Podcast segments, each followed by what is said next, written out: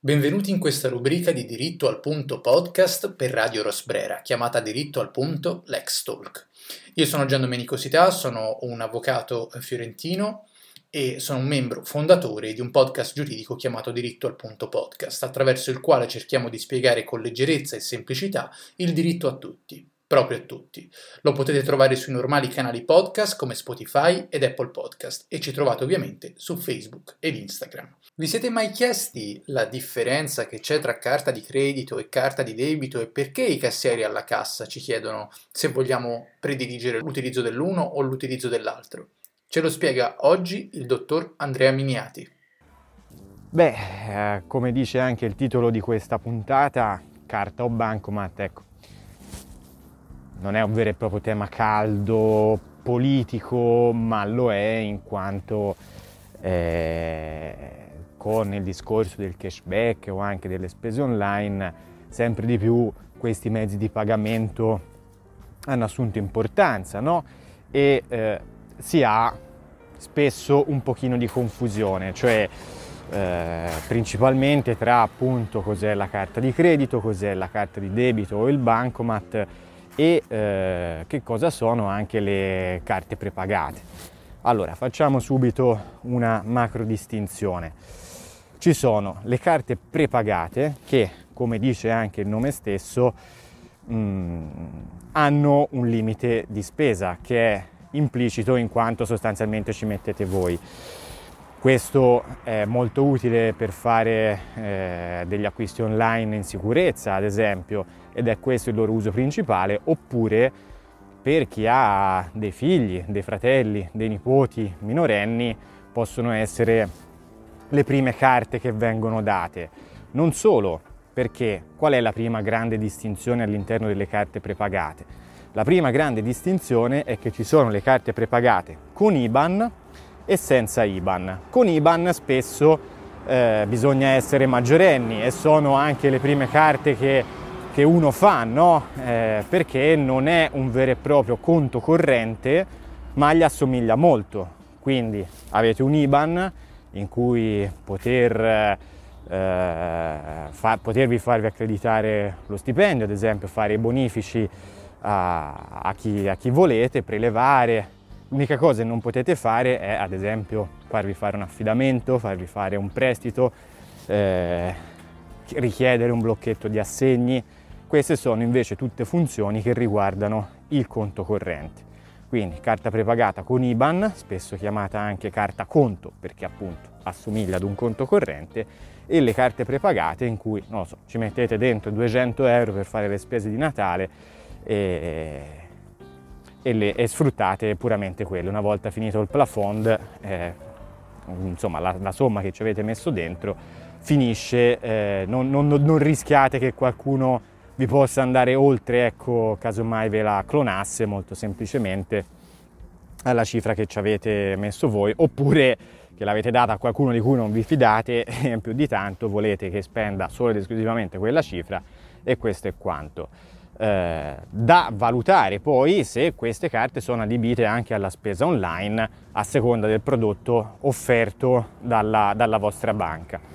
Poi abbiamo l'altra grande macro distinzione, che è quella tra carte di credito e carte di debito, che entrambe presuppongono che voi abbiate un conto corrente, appunto, che ha tutte le funzioni che ho accennato prima. Qual è la grossa differenza? Carta di debito, spesso chiamata anche bancomat, come dice la parola stessa, vi addebita direttamente la spesa sul vostro conto corrente. Anche in quel caso eh, ci sono le carte di debito che possono essere adibite ai pagamenti online e quelle che non lo sono.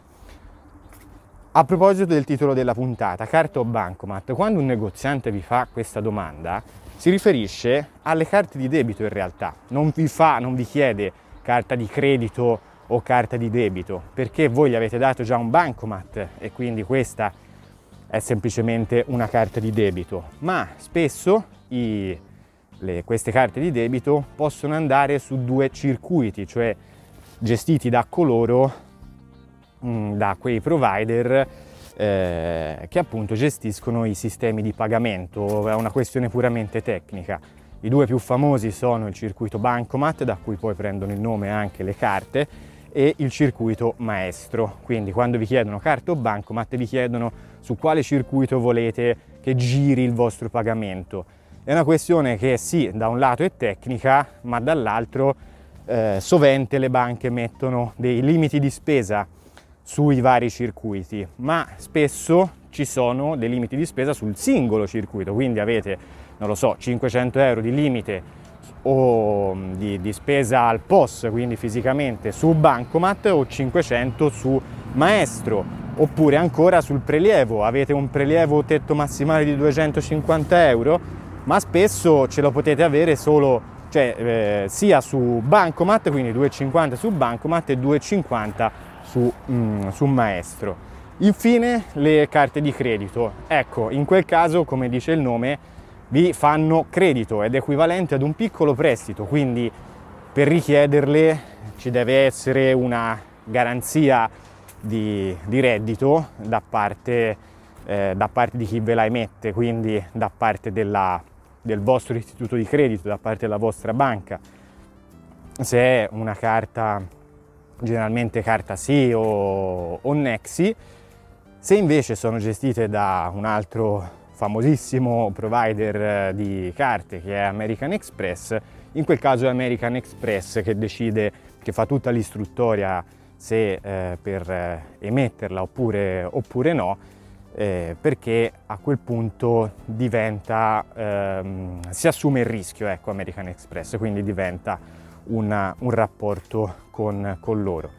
Quasi tutte le carte di credito Vanno, vanno anche online, sono adibite anche ai pagamenti online, e devo dire che sono in realtà anche tutte molto sicure, eh, più che oggettivamente le carte prepagate, su cui se ne, si sente ogni tanto qualche, qualche caso di clonazione effettivamente. Un'ultima cosa, proprio un ultimo accenno su Satispay o su tutte quelle applicazioni che funzionano in maniera similare, Eh, che sono ancora diverse, perché cosa fa Satispay? Satispay funziona tramite i cosiddetti S D D, che un tempo si chiamavano R I D, cioè sono addebiti sul vostro conto corrente, quindi presuppongono anche lì che ci sia un, un I B A N di riferimento, perché vi prendono i soldi da lì a seconda del, dell'importo che voi decidete di, di metterci. Ad esempio cinquanta euro Satispay, ogni lunedì, dico Satispay per prenderla come esempio perché è quella più famosa, il lunedì vi prenderà quei cinquanta euro una volta a settimana dal vostro eh, conto.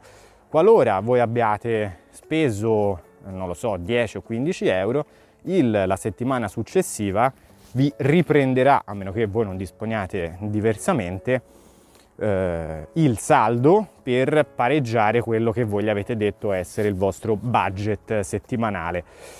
Potete anche andare sopra, perché qualcuno magari vi fa un pagamento tramite Satispay, allora a quel punto anche lì potete decidere se eh, lasciare il tetto a cinquanta euro e dunque farvi accreditare il vostro conto, oppure eh, se magari aumentare, aumentare il budget. La cosa che è utile sapere è che appunto i R I D o S D D hanno delle commissioni che dipendono spesso dalla vostra banca, quindi quando vedrete delle voci di spesa accanto a questi addebiti o accrediti, quello sono. Eccoci giunti dunque alla conclusione della nostra breve rubrica legale.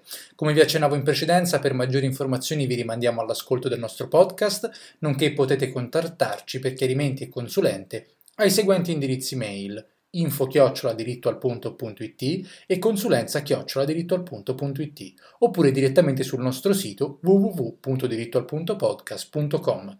Ci vediamo al prossimo episodio di Diritto al Punto Lex Talk. Ciao!